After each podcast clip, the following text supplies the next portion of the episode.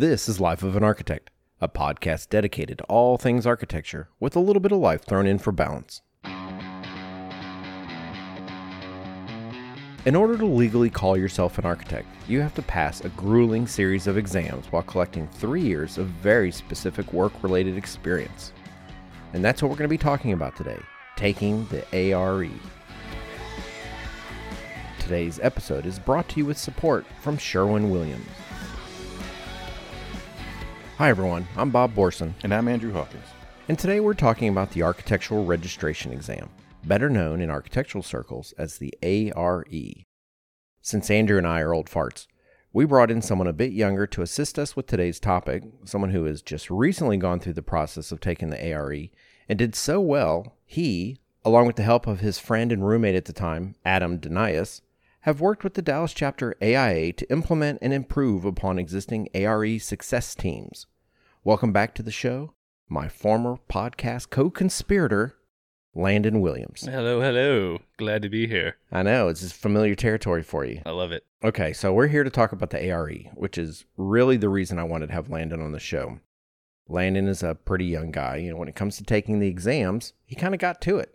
So, Landon, I don't want to put you on the spot, but how old are you?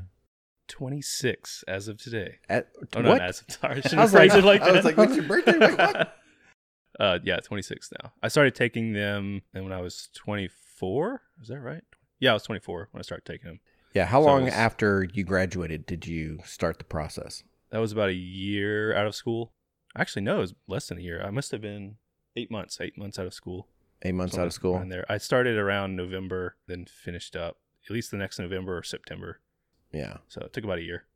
That's an interesting thing to me. I was unaware of. Now you can start to take the test before you're finished with your experience. Is that true? Oh, yeah. Was your goal to time it out so that it was all finished at the same time? Yeah, I kind of knew as I was accumulating hours, like during what I did an internship, I knew I wasn't going to finish the AXP portion, or I guess what was the IDP. It's Um, AXP now. AXP now. I knew I wasn't going to finish with that just based on the content areas that you have to get done, like construction administration. I didn't have a lot of hours in that. I didn't wasn't working on projects where I would get that, so I knew I was going to finish.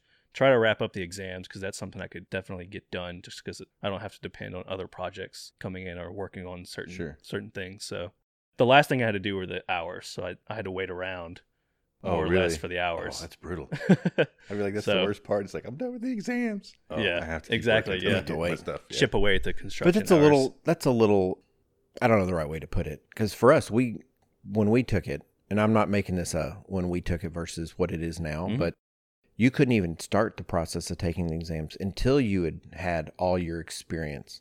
Oh wow. Yeah, Yeah, all very those hours more had to be completed before you could even take Yeah. the first test. Yeah, and then you'd submit That's it was- Oh, and then right, they'd right. get around eventually coming back saying, and yeah, saying, okay. okay. you're eligible to now start taking the licensing exam." Right. So, the idea of taking the test when you're 24 inconceivable for people, Right, you yeah. know, I don't know how recently they changed it. It's not really important, but Yeah, I know the at least the the one where you can get the IDP hours or the XP hours, you could get it during school change while I was in school.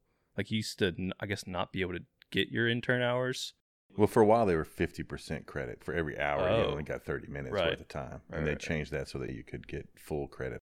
I will say that the changes that NCARB appears to be making, since I'm not sitting behind the closed door meetings, Right. but Since the you're not on the changes, board. I'm not on the board. Yet. Their loss. Their loss. If you hear that, we're Andrew's volunteer. application. No, the point I was trying to get around to was they appear to be trying to make the test more logical. I won't say easier to pass, like they're asking easier questions, but they're they're not going out of their way to make this as grueling. Right. It really needs to be about how can we prove that and demonstrate that you have the capability that we need you to have rather than this kind of hazing element that the test historically has been kind of known for. Right. I think the word that I would use is they're making it more accessible.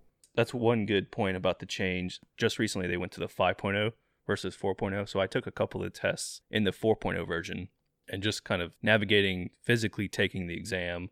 There are some of the programs they used where you had to do the, the larger case study things. It was very much having to learn how to use their software because it was all proprietary. And it was like using a Windows 95, like oh yeah, almost like typing a command to draw a line kind of thing. And it was half the trouble with the exam was just figuring out how to how to work the software. No joke, like site planning. That's what we did. That's what we did. It was and I'm pretty sure that's well, so that's the archaic. big, one of the biggest reasons I know I failed some sections yeah, because I was doing AutoCAD commands and I would erase half the work Yep. I'd just done. that's a big step. They also started to include more resource based, like this, the material you study. You're actually looking at books. Literally use the same diagrams from some of the resources they point to in their ARE guide. So if you go and look at the 5.0 guidelines, they actually list the resources you should most likely look at. So the test is currently ARE 5.0, which Andrew was doing a little research, and apparently there wasn't 1.0 or 2.0. Really? Yeah, they started at 3.0. They started at 3.0. Three just sounds better than two. well, I'm sure they had a, they called it a different name, and yeah, they're I think that's kind of what they it just was. rebranded it. And I think that 3.0 is actually was the first computerized test, and so they started with that at 3.0 There you go. in 1997. So 5.0, and I, you know, because I, I I like to do my research, as I'm It's famous. I'm famous for. There's currently six sections on the exam. Right. and I thought I'd just kind of rattle through them real quick. Mhm. There's practice management, and it could be fun. I could say, yeah, I'm just going to do it. So there's practice management. Its current published passing rate is 51%, Ooh. and it's a two hour and 45 minute long exam. There's project management, and its passing rate is 62%, and it has a three hour and 15 minute long exam. And then we have programming and analysis, 53% passing rate. That's terrible. Three hours and 15 minutes. Project planning and design, 46% passing rate. That's the Hmm. lowest one, which Yeah. I was a little surprised at. So maybe we can talk about that a little bit. Four hours and 15 minute exam time. That's a long test. Yeah, those that's a big one. Project development and documentation, passing rate of 53%, four hours and 15 minute exam time. And construction and evaluation, passing rate of 70%. Clearly, that's the easy one at 70%. Yeah, by far the easy. It's kind of hard to when you talk about studying for each one because that one is such a small exam in terms of content, and it's almost like they should have spread out the content to other exams, but they. Like, only have five reason. exams and take that one and just Yeah, sprinkle right. it throughout the others. But and it's just the only the only anomaly right now in 5.0. One thing, big thing they've done from 4.0 to 5.0 is change up what content is covered in each test. So it's interesting you listed the way that NCARB lists them out because it's almost chronological when you think about a project. So you Mhm. think about practice management, you're framing your I assume that that was on purpose. right, and so that's what they kind of try to do. They've kind of like try to put the content in the areas that which you would tackle a project or set up the framework for your practice. Yeah. That one is a three hour and 15 minute exam. Right. And I added all that up. And that is if you said, I'm going to take every test from start to finish, like they would just let you roll from one test into another, Mm, 21 hours. That's how long that is. bit beating. It's pretty bad. That's almost a day. Almost a day. Almost you a fell day a little testing. short. I know some people have done at least four or five of them in one weekend. Just did them all, or not all of them, but So the test version that Andrew and I, because we actually took the same version of the test when we got licensed, it was 33 hours worth of tests. hmm and we were kind of chuckling a little bit before you arrived because there were huge graphic components of the exam. Right. a lot of vignettes they had to do and one of the tests i had had to do with laying out a parking lot. Oh yeah. i think it was a 30 minute vignette. Hmm maybe 40 minutes i, I want to say it was 30 minutes. And i laid it out and i was like nailed it. It was like i thought this was really easy. And i had like 10 minutes left of my 30 and i counted my parking spots and i was short one. Oh no. And so I had to erase everything. And I was like, oh my God, it took me 20 minutes to do this first one. And I couldn't just like add it on. I didn't have the layout, didn't allow me just to like add on. Oh yeah. So I had to blow the whole thing up and start over. And that was a nice way to start that test out with the panic, like Yeah. scramble. That almost exact same thing happened to me in one of the 4.0 tests. You had to do a vignette at the end. You had to lay out a parking, and they had different requirements. Like they wanted to be 300 feet from this statue or something. And so I ended up laying the whole thing out. I was like, oh man, it's perfect. You know, I had five minutes left, just kind of cruising around. And then I went and found it was like 295 feet. I was like encroaching in this radius around this statue. I'm like, no. So I had to like relay out. And it was the program, like I was saying before, it was so archaic. It would, it took that five minutes just to The bad thing I think about those situations, you don't really know. Well, is that five feet really going to make me fail? Like, exactly. how much of a deduction is that? Is that a 10 point deduction or is that a Total 400 point Right. deduction? Oh yeah. And you just have no clue anymore about like I always we were took taking, it- like what is what is it what is it but I always took if they said it needs to be 30 parking spaces or 300 feet away, that that's a fail. yeah I would assume those Right. those listed criteria were like if you didn't meet those it was an automatic deal Yeah, I'm you're sure, done. right I have a feeling that at least in those, because those are very.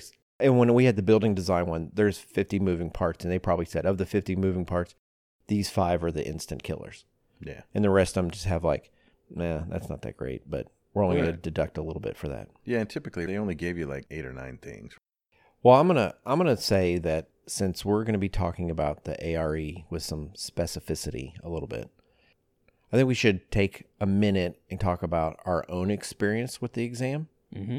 Not from a it was way harder when I took it, you know, 20 years ago. Not from that standpoint, but just a lot of people take the test. Some people struggle with it more than others.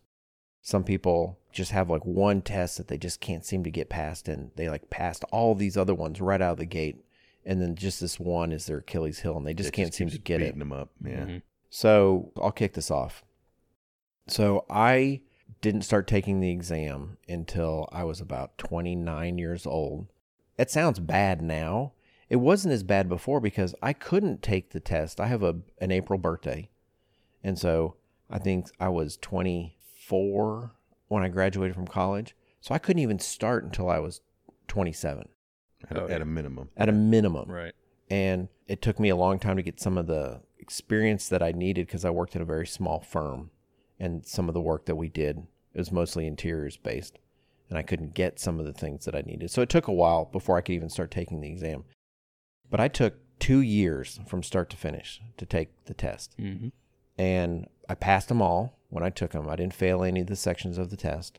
Once I became eligible to take it, I still kind of sat around for about two years and I started changing jobs actually because I thought, I'm not qualified to take the test. I don't know from my practical experience. I don't know how to be an architect. You know, when we're doing interior work, I was like, I don't know how to keep water out of a building. How can I possibly pass this exam? And now I tell people that has nothing to do with anything. Just get the study guides and study it, and you'll be fine. It really doesn't have that much, or I shouldn't say that since maybe NCARB might listen to this, but it doesn't have as much to do with the practical experience, the test taking portion, as you might think not having taken the test yet, if that makes sense. Yeah. yeah I understand what you're mm-hmm. saying Yeah. but and I, I would agree to an extent So I started, I was like, I need to go to a bigger firm. This actually kind of corresponds with the job changes that I had that we've talked about, but we never really linked them to why I was necessarily changing those jobs. Like I never put the, I'm not a proper architect to that narrative, but I started going to a bigger firm because I thought I need to learn how to build buildings. I need to learn mm-hmm. how to keep water out of a building because how am I going to pass the test otherwise?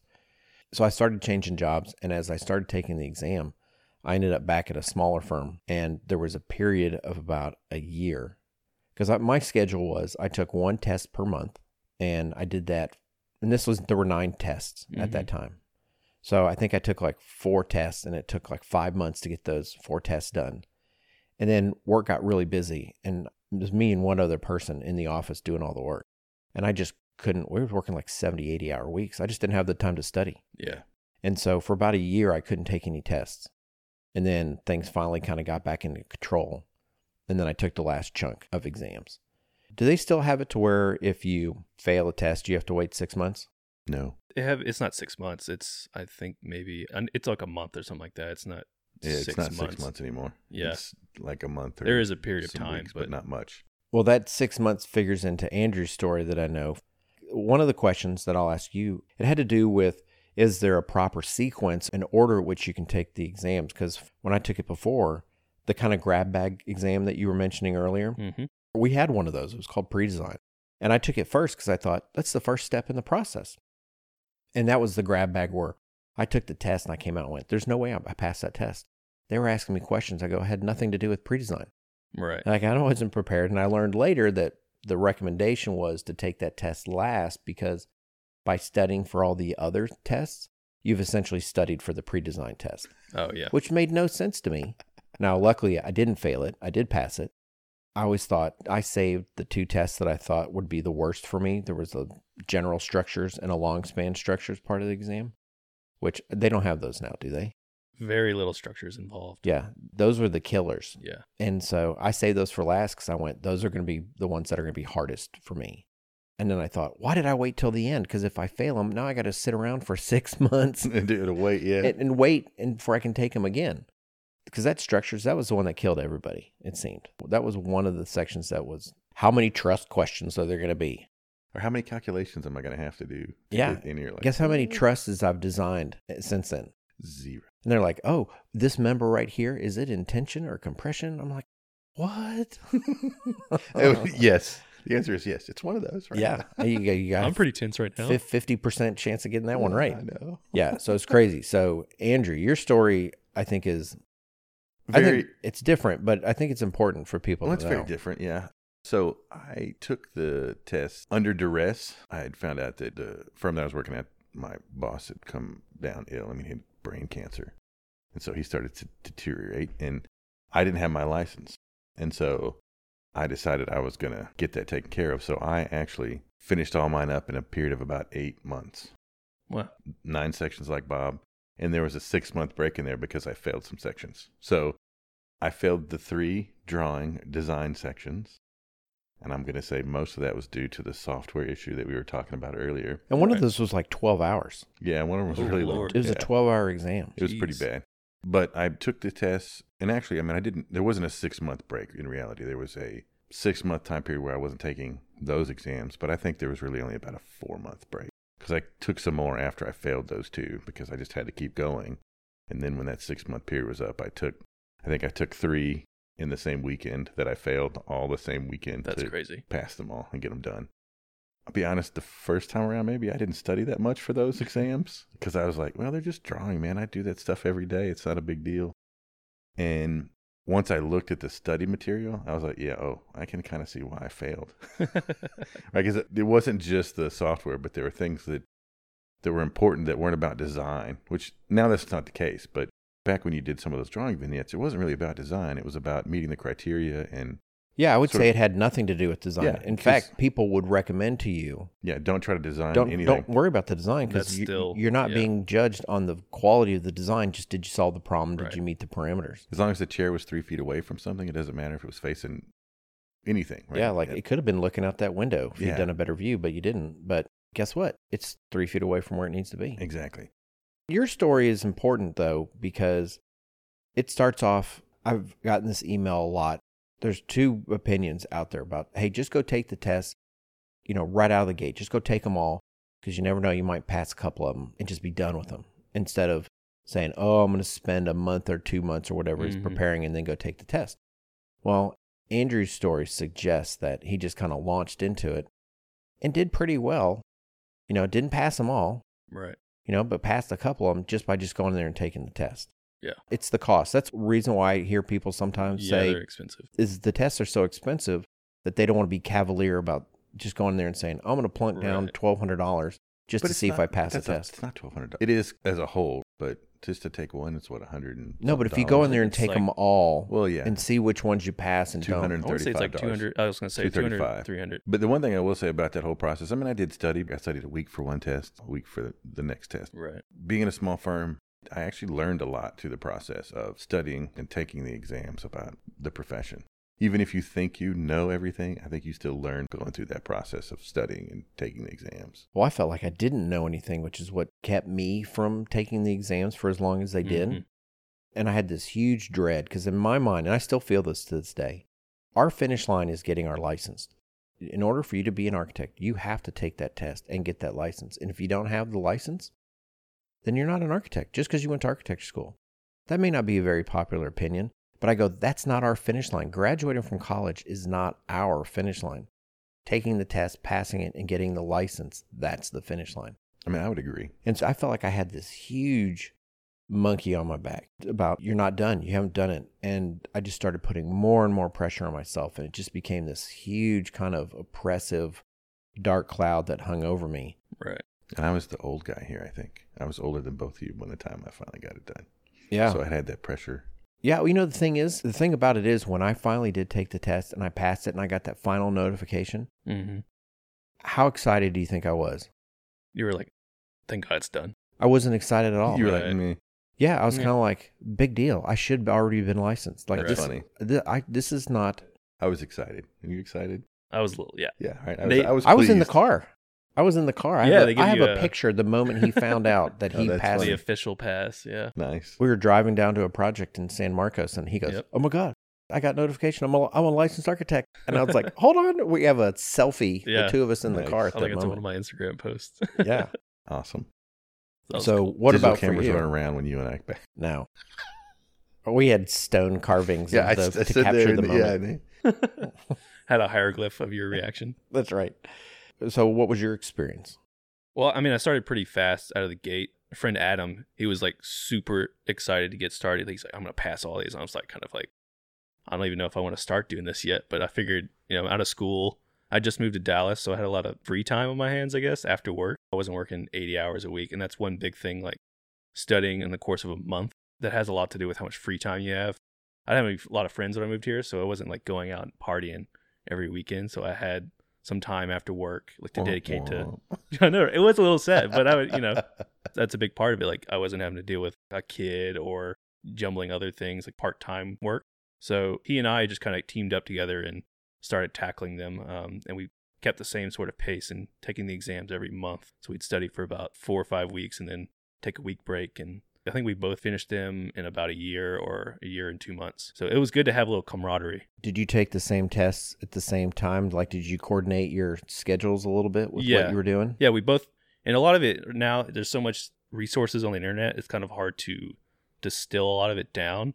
So was, that was the big thing we kind of did in the beginning was to figure out what is our strategy for the course of the exams. And once we kind of came to an agreement, we're like, yeah, that makes sense for both of us. And we both kind of took the same path.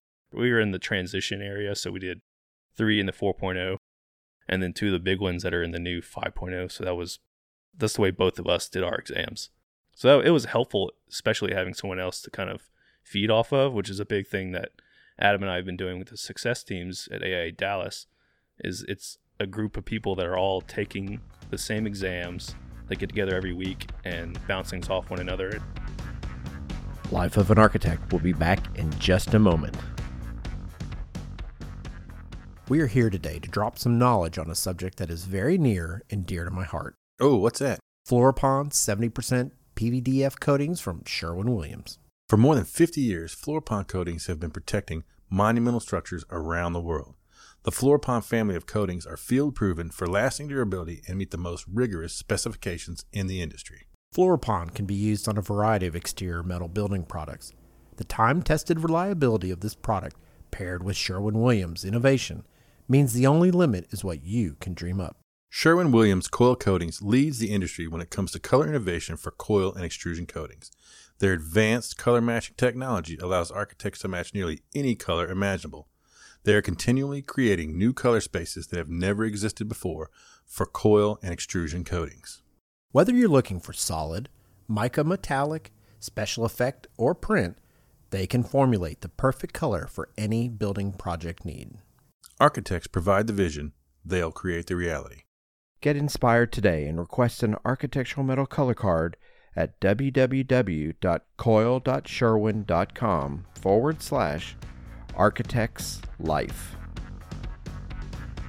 And Andrew, I don't know if you did this or not, but when I was taking the test, there was old school bulletin boards online. You know, there's no graphics or anything. And you know, you're Mhm. really not supposed to talk about the test Right. after you've taken it, but content. everybody was talking about the test. So you could go to this bulletin board, and people who had taken the test or were in the process of taking the test right. would post questions, and other people would get answers, and you can kind of read it, and it became this community of, hey, other people are going through this at the same time that I'm going through Mhm. it. Maybe I can kind of see what I'm about to get myself into. Right. Now the difference was while yours is a success team, hmm these are all beleaguered, disenfranchised, malcontents that were going on and saying this test is the worst. I've taken it Right. 50 times and I can't pass it. Eventually, I stopped going because I thought these people are doing badly because they're not doing what they should be doing to find success. So that's one of the things that I think with the program that you and Adam put together hmm had to do with it's really a strategy about how do you prepare to take the test to increase your the likelihood that you're going to find success. Right. AIA Dallas already had the success teams in place, but it was you know it was just the people taking the test, and they would get together, and so they're both they're all kind of looking at the internet like what is the best strategy, so having to figure out for themselves. But what Adam and I have done, we became mentors for the program, so we'd actually suggest strategies for what is the you know what's the most likely scenario in which you would pass these exams, you know, in what order you should take them based on content overlap. So that was kind of like we would get together every month with those teams and just talk about throw things off. Since we've taken some of the exams, it's kind of just learning from someone who actually has the experience rather than just throwing a bunch of people into the wind and letting them figure it out on their own. I think you're discounting it maybe a little bit because because I'm aware of the success teams and I mm-hmm. had and it used to be run by the associates group Right. Yes. that was- and really it was more of a way to help share the study The resources. oh, right. Yeah, so yeah. really they would break them up and I used to say this is this is literally like the worst possible program ever I've seen because sorry Dallas AIA uh, but not sorry because what they would do is they would set up the success teams with how many people wanted to participate and then they would say here's eight people in this group and each person would be taking a different section of the exam and because they're like well there's Mhm, eight right. sections of the exam or nine or whatever it was at the time. And they're like, so that's how big the group would be. Each success team was made up by however many number of sections of exams they were, so that like if there were three section exams, I would get the test material for section one, Mhm. you would get it for section two, and Andrew would get it for section three. We'd all take the test and we'd rotate study materials. Right. And I was like, that's not the right way to do it. Why don't you say this group, like have eight groups that every person gets the same study material Right. so this group of eight has all the study material for one. That group of eight has all the study material for section two. Yeah, they finally learned that, and that's the way it's sort of set up. I think now that um, NCARB is getting away from, say, like ballast-based study material, or not, not that they're guiding that, but they're giving out the book resources, like the direct sources. And we should, I'm going to interrupt you just Yeah. for people who are getting into it. The ballast that you mentioned, it's a guy named Ken Ballast. Mhm. He had like the definitive Yeah. study guide book, and there really weren't even like study guides. They were just like, content, and now it's PPI. It's not ballast anymore. I think and they're dense. they are. I I use them for the two 5.0 exams, the PPD and the PDD, just because it's a giant, huge list of stuff you have to learn. So it's it very much dials into every little thing you could possibly get questioned on, almost. Do you remember a guy named Norman Dorf? Of course, Professor Dorf. Yeah, he was a big deal back when we were taking the tests Oh, yeah. about having the knowledge to pass the test. And Mm-hmm. I mean, he gave sessions at conferences. I mean, in TXA, I think I saw him once to talk about it. Back then, he was the big guy. yeah. And now, now I feel like though, I think the struggle, if I was to take it now, is that there's almost an abundance That's exactly right. Yeah. of resources, and so you're like, well, which one do I Yeah. do? Because there's every time you turn around, there's another person trying to sell you their, Right. their information or method Yeah. of doing it, right? And it's like it's to an almost expert. yeah, and it's it's Yeah. almost too much. Which we're not going to talk about those ones because I don't want to hear from their attorneys. no, no, yeah, I'm not gonna. I mean, I I'm not gonna bring those up either. But I'm just saying, it seems like back when we took it, there was two or three that you had to choose from, and now there's probably forty different yeah. ones. It's not making like- things Yeah. better Yeah. or That's- easier. That's Yeah. part of the mentoring aspect is not only what's the best strategy for taking the test, but also what resources, materials might prove the best for you to use rather than trying to do all of them. Because doing all of them, impossible. Yeah, I was going to throw in there about Norm Dorf. We were talking about like study material. Getting it was not as easy as you might think. Mm-hmm. So I want to say the AIA published some books. They were not very nutrient dense, let's say. Mhm. Like you would have to read three paragraphs to get the one fact that you would highlight. Oh, And I thought, I don't have time for this. right. And then the Bowles books, you would literally highlight every word on every page for the fact that was on there. Yeah. There was a like ARE Flash was a Mhm. company that made flashcards, flashcards. Yeah, Mhm. which are cool. I ended up making my own flashcards. I mean, I probably if I stacked them up, of course you did. Still has them. Well, I Yeah, have bad I have of bad short term memory. Something that Andrew likes to make fun of me for. Thanks, because he's a jerk. You remember that? Uh huh? You remember he did that though? He literally just did it. That's why. He had to remind you. No, because I'm looking at him. Yeah, I made my own because Right. because it's just rote memorization of these Yep. this information. Mm-hmm. But I remember my interactions with Professor Dorf was you got practice vignettes, practice tests, Mhm. and you would he would mail them to you. They were paper, and you Mhm. would like fill them out. He also did the electric versions because that's when I took the test, so I wasn't getting paper ones. But he would grade them for you. He would say, "Here's where you didn't do right," and that kind of thing. Mm-hmm. You could call him on the phone, I know. be and like, he would "Hey, answer the phone. This is Norm. I'm like, it blew my mind That's that sweet. this guy. Hey, um, old man. He you was sit back my super. test?" Yeah. he was so great. Yeah, he was. so nice, very Yeah. helpful, very calm. Exactly what you need when you're kind of freaking out. Yeah, You that's know? awesome. Yeah. I remember asking him some questions that I'm sure were just. I think back on it now and I go, that was a dumb question. and one of them had to do with, oh, two percent grade. I was on like my grading vignette, and I was like, well, how do I know how to on the the software to do a two percent? He goes, well, just draw a five foot radius circle and make sure that your lines don't touch. I was like, right. that's a really good idea. Genius. So now part of what I imagine Dallas AIA is not unique in setting this up. Success team programs are kind of going around the country. Yeah, they tend to happen in the ones we know of are in the bigger cities just because it takes, you know, a certain amount of people that are taking the exam to kind of make sense for them then to put that implemented in place. So Dallas is one of the big ones. I know that AIA Austin has one. Um, you know, obviously New York, things like that. You know, it would be nice if there was like a resource somewhere that would let people know that this sort of program is available to them. Yeah. AIA can promote it probably more. Well, let's say that you're not heavily involved in the AIA. Mhm. This would be an opportunity for the AIA to, you know, if they want to recruit people, is how do they get the message out and say, hey, we have these things that can actually be a huge benefit to you. Yeah. But if that message isn't being received by the person who's not in the AIA.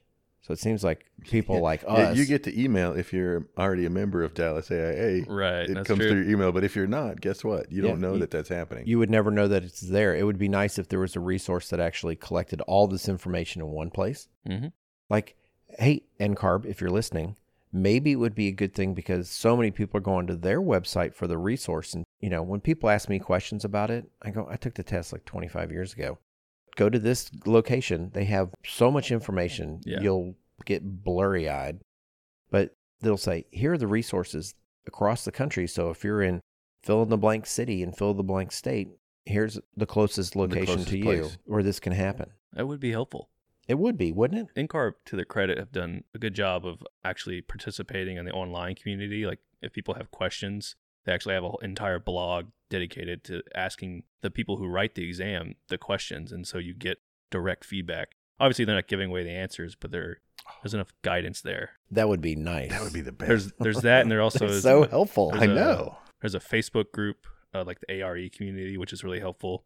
And it's a lot of people in it, but at least it's a community of people to ask questions. Okay, so look, we should talk about because I know this is really what you want to advocate here was how do you prepare for the test to increase the likelihood that you're going to find some success. I have my list of what Mhm. I did, and I still think it's applicable to this day. I mean, because it's not rocket science, Oh, right. Yeah. but it's about putting a program in place. My wife was traveling a lot at the time, and I was Mhm. still working, so I'd get home at seven o'clock at night from work. Did you have a kid yet? No, that's a big difference. Mine was in the first year of her life when I did all this. Well, no, I actually think that'd be easy. That wouldn't be as hard. You know why? I started the blog when Kate was a little kid, and you know why? Because I couldn't go out at night, and she was in bed. So I go. sleep. I have hours at night of just like I'm captive audience. Interesting. So I go. If you have a kid, if it's a little kid, or it's not the end of the world. it like Depends on who tin- you are. This has to do with finding time in the evening. right? And- okay. and- yeah. The and not- structure you're you're structure it. And so the program that I put it because I was worried that I, I wasn't prepared, and I was just convinced that I was going to fail every single test. Mhm.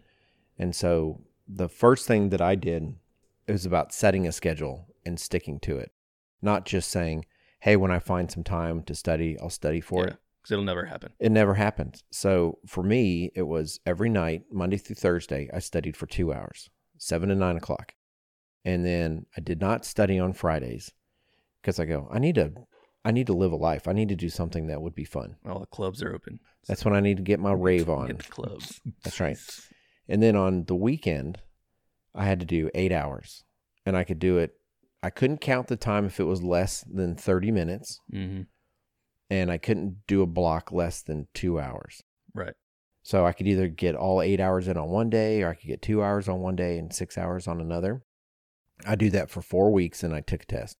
And I will tell you that that level, I thought, I'm as prepared as anybody. When I would go to those bulletin boards, I'd look at it. I go, I'm studying like way more than anybody else is. I was gonna say you are. I yeah. think And to this day, I still, I go, I those prepared more than weekend chunks anybody are else. Pretty big. Right. I mean, They're that's, that's huge your whole chunks. weekend. Yeah. And I go, uh, to get this done, this is what I felt like I needed.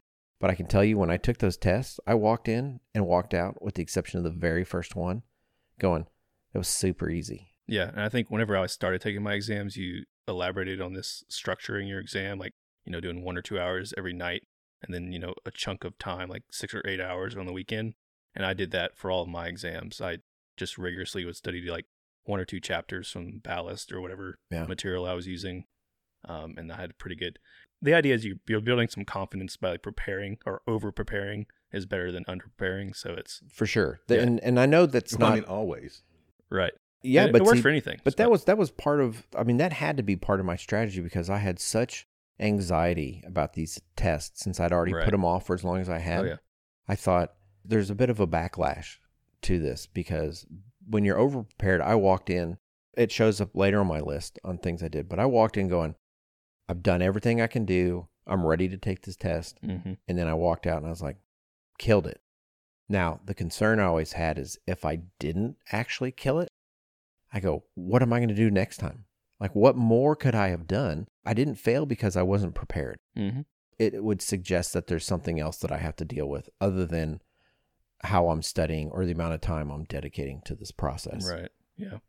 But you didn't do that, Andrew. You just kind of, you sound like you were a skimmer. When I decided to do it, I did have a schedule. I mean, I studied every night because I was in such a compressed time frame. I studied every night for probably, you know, two, three hours maybe. But I mean, that was only for a week or two Yeah. before I took the exams. I did have some structure. It was just, it was really more about, man, I got to get this done. Kind of ignored everything in my life for a time Yeah. because I was like, I But it was a get done. compressed time, right? Yeah. So it was terrible, but it was terrible for a short, mine short was, period of time. mine was right. terrible for a lot longer. Yeah. The other thing about it, back in the olden days when we The took it, days. you had no clue. Sometimes it took six weeks before you got your results. oh, that would Mm-hmm. be fast turnaround. Six weeks. But now you, I wait six seconds. yeah, Well, it's a it's a preliminary you get an indication of a pass Yeah. fail before you even walk out. that weren't that wasn't the t- case for the 4.0 test, but, for now the 5.0. 5.0s. But yeah. even the 4.0s, you could get it faster. Mhm. And so you walk out and you feel like, well, either you either did okay or not. But I didn't have the opportunity to just, Yeah. I don't care. I got to go to the You're next one already and keep launching going. into the Yeah, next and There process. was no limbo no period. time for me to worry about it. I just, I was like, I took it. I got to go. I got to go do the next one. I, Yeah. And it was just, Yeah. And they actually would mail you the results. yeah. Although actually, mail. I could, mail. when I took it a couple of years later, you could go online, and that was one of the things that, that those forums helped out about was because what they would do at that time, because you couldn't take it in a bunch of locations either, so Mhm. they'd send off batches of the exams to the grading center, and so somehow somebody in that forum knew like, oh, it's batch time, so you should be getting your scores in like two weeks because they sent them all off, and they oh well. had all the batch dates, and so if you knew where your test was, like if you just missed a batch date, it was going to You're gonna be you're going to wait a lot longer. around. But if you were right before, then you would get no faster. I picture someone scoped up around like around the NCARB headquarters, like with their binoculars, looking. like Yeah. the pile of There's a- papers on Jim's truck- desk is Just- low. yeah, I know. I don't know how they They're about did to it drop right. off some new day. ones. But it was correct for me. It was again. I think it's the same. You have to be diligent about it. It's just mine was in a compressed time frame Yeah. where I Right. had to make sure that look, I've got to do this and take care of it. I could, if I could go back and change one thing about the way that I did it, I probably would have put it on a three week rotation rather than a four week rotation for me. Because part of the reason it took me as long as it did is because I have short term memory. Like once it's in there, it's in there forever. But it's spotty. If I if someone just kind of blasts something out to me, I'm hit or miss on how much of it I retain. And so note cards was I had to make my own note cards. So part of it was like week one was read the material. Week two was make the note cards. Week Mhm. three was actually review the content that I had curated and made the study material from. Right. That was my process. That's what I went through. And that's part of the reason I couldn't study for a week and do it because I couldn't go through what the process that I knew that I needed in order to find success. But anyone's taking the test now, they should know. I knew when I finally took the test, I knew that I couldn't study a week and take those tests. Mm. I just I can't retain that much information that quickly without I mean I'd have to put more than 2 hours a day into it. So here's my question that I always ask people: Is like, are you fairly good at taking standardized tests No, just normally? I think I'm pretty good at it. Yeah, see, I'm not, I'm Right. I'm not. I'm not gonna not I'm really good at it. I I have a some propensity to be able to do that. It doesn't stress me out, and I'm fine with it. And so I think that kind of helped in that. But I know that people that don't take Mhm. standardized tests well, they to me seem to typically freak out even more about Oh the yeah, ARE, right? It's just- Definitely. it's, even so much more. that was definitely me. You know the whole saying, no one plans for failure; they just fail to plan. Mm-hmm. Right. You know that was for me. I knew that in order to find success, I had to over prepare because it wasn't just about learning the information; it was beating the demons inside that were already telling me that You I was gonna fail, that I was yeah. going to fail. Right. So I had to mentally get myself to where I was like, I've done everything I possibly could do. I'm completely Mhm. ready and prepared. And could I have passed the test with studying less? Probably, without any doubt. Right. Well, maybe, but maybe not, because maybe that But if it, but if I had being the over prepared helped you. right? But that had You know nothing to do with the Feel like it- content. that was yeah. I was psych having to psych myself into a certain kind of State of position mind to do it. Yeah. But, so Yeah, so there's a lot of gray area, but the idea is to set up structure, I think, whether it be a one week Yeah, whatever one week it is. but period, yeah, I think so. studying sure. three or four hours every day, or you know, spreading it out a little bit more. yeah, but structure. it's definitely Right. yeah. Set a schedule. and stick, stick to, it. to it. I think that's the thing. Stick to it. Yeah. Boot camp, you know, Yeah, boot camp, camp, putting yourself just gotta under. get done. Okay. And this is, and again, my list may not be your list and you may disagree. So feel free. But I also think that for me, scheduling the tests first thing in the morning. And part of that for me had to do with every time I took the test, I took the very first test of the day. And I would schedule it. And it's because it gave me less time to start freaking myself out. So I basically got up, did my morning routines, drove there, sat down, started the test. If I had to go do something for like three hours or four hours, I'd start thinking about it. I'd start reevaluating like what's my knowledge level. Like I also don't prepare more. Do you ever see those people? I would see them. They would be last minute going through their notes or just hitting some study areas right before they walk. Right. No chance I'll do that because in my mind, what if I see a question? I go, oh God, I don't remember the answer to that one. Now I've just cracked my dam here, and the water's starting to come through. Right. Oh, yeah. So I would get up, take the very first test. I would not do any last minute studying. I would finish it the night before, get a good night's rest, get up, go take the test first thing in the morning, get it done. And for me, that worked out great. Yeah, I know. I mean, that's kind of method I did, but Adam, my friend Adam, he would go to Starbucks in the morning and he would take his exam at like say noon, but he would like read through his flashcards. I think it's just meditating exercise for him Yeah. almost, and you know maybe it sparked some things that he didn't remember, but he was just kind of like running through material really fast. I don't know if he was necessarily super intense about it, but it was He's just of- trying to float it back up to the surface. right. That's exactly that was his strategy at least. Mine was different because I had to drive. Like I couldn't take the test where I Oh, live. did you have to go to like Austin or something? Yeah. So I would go. Sometimes I would take an afternoon test, and I would spend the morning driving to the test. Or sometimes it depends. I would go the night before, and I would take one test in the morning and one test in the afternoon. hmm So I didn't have that chance. But typically, I'm a person that would just kind of peruse my study materials before if I had the time. I mean, I'm not trying to cram it in. I'm just trying to. For me, it's more about getting my brain in that mindset Right. of Oh, "Ah, yeah. here's the stuff I'm thinking about today. But it was just about putting yourself in the right mindset, which I think for you, that's the point of this is trying to. Yeah, mine was to not yourself in the- undermine my confidence hmm by going through it and going, oh God, I don't remember this. Right. That would have been a bad move for me. I had some in the afternoon, I had some in the morning. I didn't have a preference really. My preference was get it done when I could. The fact that I had to go somewhere else to do it was another layer on top of that, Hmm. like hours away, not like a different place in town. I know some people because they take the test in the Prometric centers. There's been such a backlog. Scheduling a test, you have to schedule it four months in advance now. Mhm. They'll Mhm. even schedule things like there's one in Rockwall, which is I guess like a 45 minute drive from here. They would schedule way out middle of nowhere just because they want it on that day at this time. Yeah, I heard about that. Some people were, one of the locations was in downtown Dallas. And they're like, if I couldn't get it there, then they'd have to take the one that was just right around the corner from me. And, you know, it's a 20 minute drive, 25 minute drive, depending Mhm. on the day between those two spots. Yeah. Now, the place I took it to was the one that was just right around the corner from where I live now, but that was not where I was living at the time. Mm. because there were not that many locations. So it was like, here's the one in Dallas, here's one in Fort Worth, here's one in this town, three Yeah. communities Yeah, over. exactly. There wasn't as many places to take it either back then. I don't Mhm. think. Yeah, I think it's just a matter of. I mean, definitely moving on to your next one. Definitely, you got to get a good night's rest, no matter what time your test is going to be. Right, get some sleep, because staying up late and trying to cram for it is really not going to.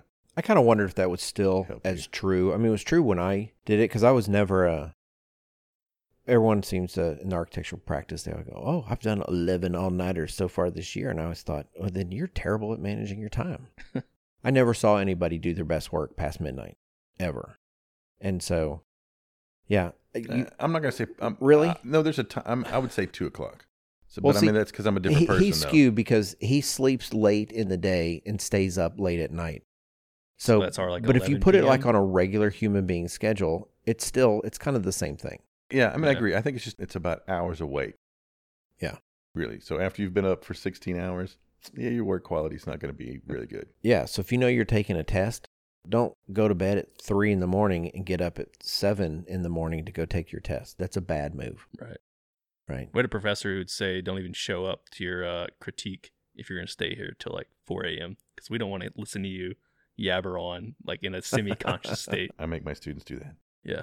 Well, I think Andrew, you and I can't really contribute to this much because I want to.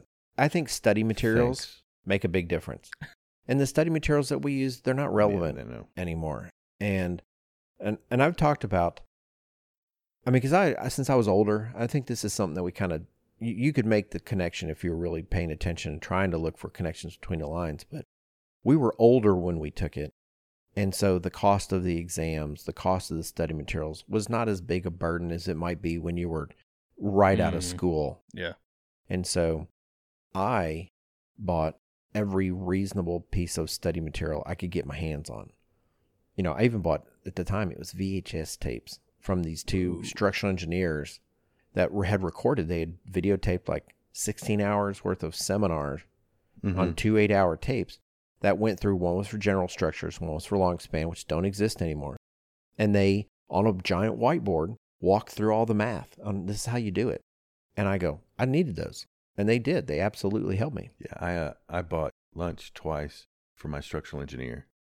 To have him say, and like, hey man, I need some.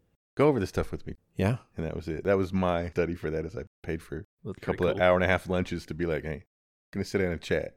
Well, you know, and I also had the advantage of, I mean, one of the downsides to having to wait so long before you take the test is my structures classes when I was in college were taken sophomore, junior year, so year two and year 3 I was in Mhm. school for six years.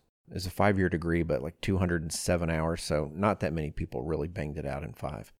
And I studied in Europe for a semester, so that kind of delayed it as well. But so I go, I would have been 21 when I took my last structures class. And so six, seven years later is when I'm taking the structures exam, Mm-hmm. during which time I've done Zero zero, structures. structures. work. I didn't even remember how to rewrite formulas. You know, what is it? P equals I over E or something like that. And they're like, solve for E. And I'm like, oh, I don't even know how to oh. rewrite that formula. Oh, God. And luckily, my beautiful and talented wife is a math major. And so she taught me. So I didn't have to take my structural engineer out to lunch. I could just ask my wife, say, That's handy. it was incredibly handy. and I remember thinking, I don't think I ever learned that in college. That would have made college a lot easier. This, I think they expected me to already have known, you should already know this. Yeah. And I just didn't. Interesting. So she helped me. So, but I got my hands on every piece of study. In fact, I thought study material was so important that when it was all said and done, I went back to that bulletin board and I said, I have all this material. I mean, I have tons of it. And if you want it, I will give it to you for free, but you have to pay what it costs me to copy it and mail it to you, which I thought, not that big a deal. Yeah. Like 20 people said, Oh my God, I want it. It was like $80 worth of copying. So my little kind of throwaway, I'll be nice, was like four days at a Kinko's making copies Yeah. Jeez. of this double. I mean, it was eight or nine three ring binders. I mean, it was so much material. right. And so, what study materials should people kind of? What did you use? Yeah. So the the new test, I, mean, I guess just to focus on the 5.0, there's always like I use the Ballast and Kaplan for my 4.0 test just because it's a good, you know, it's a solid resource and they've built up content over the years. But for these new tests, we focused on specific books. Like for the PPD and PDD exam, it's a lot of basics about construction and overall ideas about bringing in systems. And so we use things like the fundamentals of building construction. It was actually a book I got in school for one of my classes, and so I just happened to have it. So I was able to go through it a little bit more, and then there's like building construction illustrated is a good one, building codes illustrated. For some of the early exams That's in the oh. lots of 5.0. Ching, right? Yeah, a lot of those are really helpful, especially if you're a graphically oriented, which you should be as an architect. But you know, just tying things visually is a big thing that I need in sort of learning things. And there's another one, the Architectural Students Handbook. Well, I can probably link it. Yeah, Is it the Studio the. Companion or no? That's it, Studio Companion. We use that one a lot for the I have that PPD exam. A lot of it's book based materials. At least Adam and I have been shying away from using some of the ballast and Kaplan because in this transition, they're still learning how to adapt to the new exam and a lot of the content they've just pulled it in from 4.0. And so we've been suggesting to people to maybe explore these other resource books that they directly list in their guide. I don't know if it's just like Virginia Tech happens to have given out the same books that I use for the exam, but the books are really helpful and hopefully everyone most for the most part has these books on Yeah, hand and haven't you know resold them or burned them or something. Because I still have some of those from when I was in school. I have all the Ching books from when I was in school. Yeah. Yeah, I have all the Ching books. Volume two or whatever. Now they're in volume Right. eight.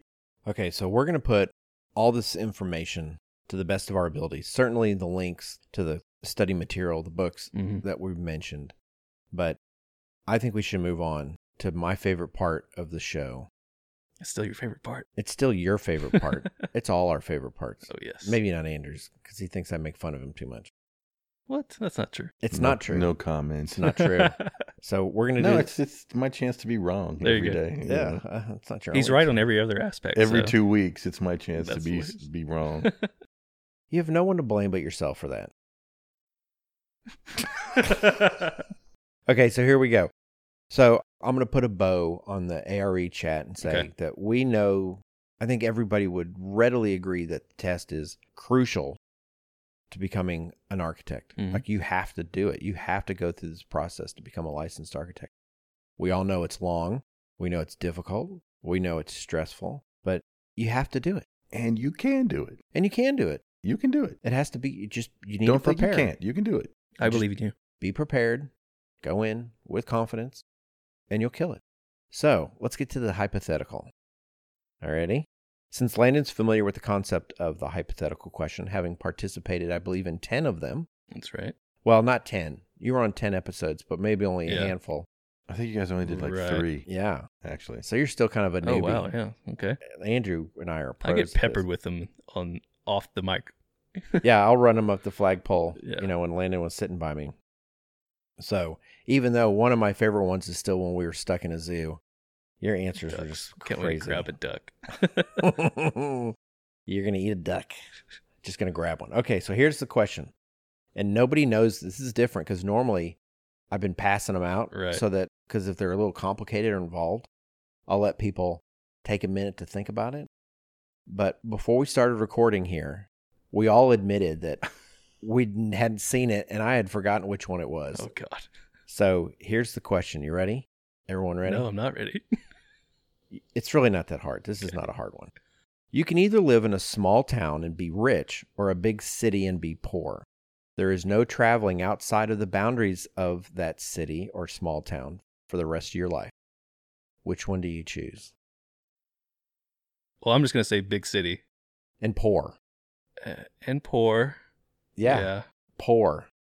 Which is not necessarily the same thing as destitute, but right. poor. So you can't say, mm, I can go to movies We're- and book. I'm like, no, you don't have any money. So we're drawing the line like poor. Like you have very little loose income. No to, discretionary income. to go out on the weekends and I'll say paying regular, like life bills is a struggle. oh, okay. So it's not only that you don't Yeah. have discretionary income, you have to be careful just to like make sure that the lights stay on. Okay. Well. Mike, oh, go ahead. Yeah, well, I guess all just on you. my my initial reaction of saying city is just because I grew up in a relatively small town, but coming to Dallas was this big exciting city. But you know, there's always things going on, and like there's events, and uh, hopefully there's free events. I would I'm just trying to think of things off the top of my head, but it seems like they're always trying to get. They got their hand in your pocket if you want to go out and do something. Obviously, like they'll have but- a free, you know, jazz under the stars. Water's eight dollars. Yeah, exactly. but I just I just feel like it'd be uh, exciting just in terms of like a lifestyle, finding things to do.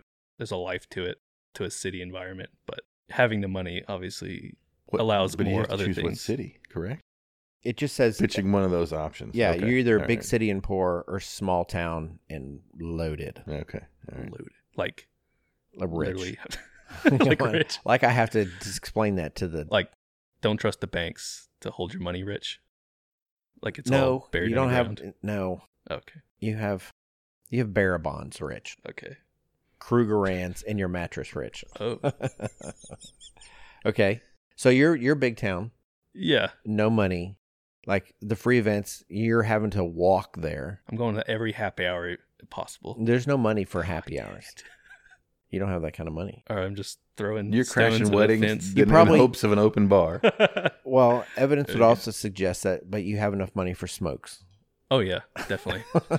I'll be hustling for those smokes. okay, so interesting, interesting choice. Okay. I'm thinking the fact that you grew up in a small town might have shaded that answer Yeah, a little bit. I can agree. Andrew, give me the, give me is- the right answer. I'm not. But how small is small? Small. just I mean, when I like everybody would go, "Whoa, that's small town." Like less than a thousand people? sure, why not? Okay. There's no there's no movie theater.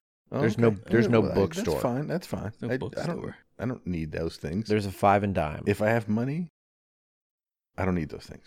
That's right. You're gonna have to order your pate That's fine. Everything and your comes foie from gras. from everything comes from Amazon. Amazon. That's right. It does now, drone it in. and so it doesn't really matter. It doesn't matter. That's right. Yeah, I'm small town, rich. It's fine. and mainly because I mean, I grew up in a small town and I actually kind of like that atmosphere. It would be more about I would know, I know, I'd know everybody in the town. Everybody would know me. They'd be like, "Hey, there's Rich Andrew," da, da, da, da, da, right? You know, Just follow him. He's RA. you know he'll be buying drinks for yeah, everybody. right. So in the one bar, no, I think that Called I, mean, I like Andrew's that bar. Yeah. You just build it. You have to make your You own. build your own I, movie know, theater. I like that. Ah, that's another thing. You could develop. I'm sorry. yeah, right. We didn't get into that. you've right? already you've already You- see you've passed. yeah, Yeah. your your answer's in the bank. Yeah, I know. if I'm I'm not- rich and I'm in a small town, I can build the things that I want That's or what I was- need or That's right. do whatever. You might be able to guess that Andrew's got the first. He's got a correct answer. He answered correctly Wow. this time. I'll give him that one. But I mean, I just think the wealth offers you the opportunities that you could create your own world, almost Your own if you were- reality. Yeah. Don't get me wrong. I'm a city guy. I like cities, but if I was in a city with no money, I think it would beat the life out of me. Yeah, Honestly. yeah. I just I think it would be hard because I would want to go do those things. yeah, I think maybe if you were going to choose a big city like that, I might, even though it's like super expensive, you could choose DC because at least all the museums are free, so you could go there all the time. you could say, yeah, Right. I'm gonna I'm gonna go live in DC. So then at least there's some culture that you could expose yourself to that you mm-hmm. wouldn't have to pay for, but right. everything else about that is super expensive. So Yeah. small town with all the monies. Yeah. That's well, you my know, choice. he- well, here's Seems the pretty obvious to me. Though. here's the reason why this questioning might be more interesting than it appears at first blush because it's not really a question about money because i think that's what everybody at first pass might think this is a money conversation it's not it really is an introvert extrovert kind of question it has to do with like if you're in a small town you don't have the sort of outreach engagement that you might get if you were in a big town you know you don't have the sort of i'm going to go to the this supper club or I'm going to go to this art gallery opening. It's like the kind of width and breadth of society that you might want to engage with that you could in a big town. You're not going to have that opportunity in a small town. Small towns kind of suggest that everybody sticks to themselves to a certain extent, even though everybody knows everybody else's business. But I think life in small towns is kind of hard. yeah, I don't know. I don't think so. Well, I I mean, what I I, mean that- is it's a workaday kind of life. Probably not a lot of white collar jobs in small towns, Maybe, yeah. especially since you said a thousand people. yeah. if you're in a town that's a thousand people, I don't think that you have a lot of professors and doctors and attorneys and you know other bankers kind Sure, of white collar job. One of each, You got one of those Exactly people, one. and well, they might be in the next town over or next five Maybe. towns over. maybe. It suggests that the vast majority of people that live there either maybe have an agrarian type of lifestyle or they have they're in a service capacity meaning they work at a place like the Mhm. plant or something that supports that town that exists Or they own the grocery store, or they own the That's right. That They, they they're the office, or they're the merchant in the town, Yeah. right? The part of the guild. So for me, I would want to live in the small town. One, because I like the idea of not having to be in big groups a lot of times. But I also like the idea of the money. More importantly, No, because the thing is, is if I think about what I do in my off time now, my off time now doesn't involve with me like going and doing the museum circuit. Mhm. I used to at one point in my life, and I still do it with some frequency. But if I just look at like the quality of my life and how often I do something, and, and when I have spare time, what do I want to do with that spare time? It's usually holing up. get away from it all, kind of thing. Yeah. Like my idea of uh, like a nice weekend involves floating in the pool, maybe cooking some barbecue, watching some football games.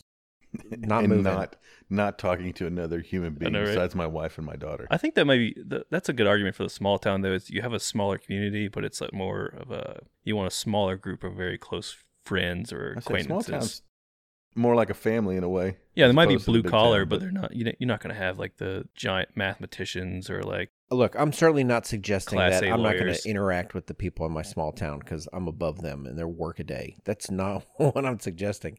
It does. It gets back to the. Right. I'd rather have fewer, deeper relationships than yeah, many shallow, even though I tend to have many shallow at this point. because you're either in the circle or you're not. Yeah. And my inner circle is very, very small. Yeah. On purpose, which suggests that I would do okay in a small town, Sure. assuming that they, you know, didn't Accept lynch you. me. I would say, other than the fact that they might, yeah, set is your he house on fire. Sometimes. Well, because because I'm the rich guy too. I mean, that would be that's another kind of. see, target on your back. no, but for me though, I would, I would be overly generous. Well, we didn't say how rich. Yeah. Right. So you'd have to say, all right, I'm going to live a lifestyle like everyone else. Like my house is not going to be grandiose. That would be an interesting Mhm. kind of. Would you build your own house? Yeah, I would. You but think- it wouldn't think be a you'd ten thousand square foot house? Yeah. It's just not my thing. Yeah, I wouldn't even do if that I, either. yeah, like even if I won the lottery tomorrow, 180 Yeah. some odd million or whatever, I'm not building a big house. A nice house, but I don't need But would your house 10,000 have a square feet. theater in it? maybe in the basement. It'd have to be hidden. Yeah. Have a giant bunker He'd system do a underground. compound. Yeah. Yeah, It would just be pull the right book in the bookcase to get into the theater room. but that would be it. Other than that, like I mean, I just. Slash dungeon. Mm. No, that's a different book in the movie theater. You have to pull a certain DVD Oh, in the pull the movie wrong theater one. to go into the dungeon. oh wow. So, do you think somebody answered correctly here today, and somebody answered incorrectly? Uh, Well, y'all just teaming up on me. I think here. Landon.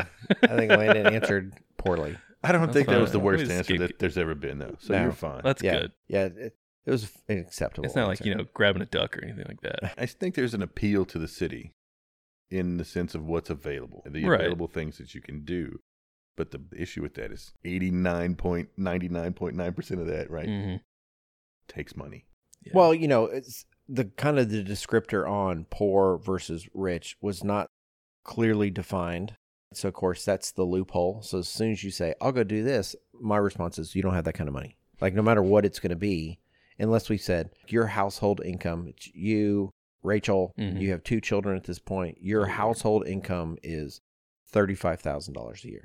And then it's incumbent on you to say how I would live and how I would spend my money. Because yeah, that's a different conversation. it's a different conversation because you can say, you know what, I will pay the $119 a year to be a member of the museum. hmm So I can go down there whenever I want and go into the special exhibits because that's important to me. That's how I feed my soul. Yeah. Right. You could still make that work if that's what was important to you, Right. as opposed to uh, this all or nothing kind of scenario that we kind of described that is you're having to walk because you can't even afford bus fare. right. to go to get a bike. jazz under the stars. At least a bike. At least a bike. tell you, I'd be hustling. I'd be doing like card tricks, doing little playing Little bongos three in the card- little three card Monty. Monty, yeah. okay. Well, I'm going to call that a wrap. Thank you for being with us today for episode 33, Taking the ARE. And we'd like to thank my old buddy and former employee, Landon Williams, for joining us today. That's me. Thanks. Thanks for having me, guys. If you liked today's episode, please take the next 30 seconds and head over to iTunes or your favorite listening app of choice and subscribe so that you can get poppin' fresh new episodes automatically downloaded to your podcast player of choice every two weeks. While you're there, please leave us some feedback as we really like to hear your thoughts on the show. And please leave us a five star. The test is a lot harder in your mind rating. Be sure to visit the original lifeofanarchitect.com for show notes, links, info, and photos from this episode. Also, be sure to stick around until the very end, and we'll attempt to reward you with our version of a blooper reel. Thanks so much for tuning in. Take it easy, everybody. Hasta luego. Adios, muchachos. Except it's all new equipment and everything so much nicer I know. now. Upgrade when I left. I see how it is. I know. You got, look, that's a shiny new mic stand, new mic, I've already rubbed my dirty hands all over it. new headphones. Man, Snazzy. things really might took a just- turn for the better once you left. oh, I see how it is. Anyway, I haven't told Landon this, but I'm expecting him to put together most of the The blog links? post. Yeah. Well, no, not the links. Oh. Like actually write the blog post. You didn't know that when you agreed. to- You thought I'm just going to sit on Borson's throw you all couch the for an hour and a half. Somebody's phone just dinged. It's not mine because it's sitting right here. Mine doesn't do that ding. Mine's silent, totally silent. Something from over there is where that ding I think came it's the from. cat's phone, probably. Okay, well, I didn't do it. okay, I don't remember his name. that's solid.